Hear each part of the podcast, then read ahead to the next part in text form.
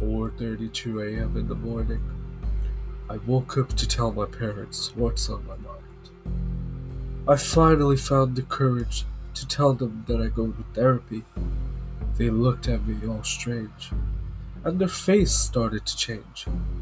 A sinister smirk sprawled across their face as I say it one more time. Mom, Dad, I go to therapy because my life is a living hell here. They weren't speaking. They just stood there smirking, and they released the laugh. It is 4:37 a.m. in the morning. I hung myself from the ceiling fan.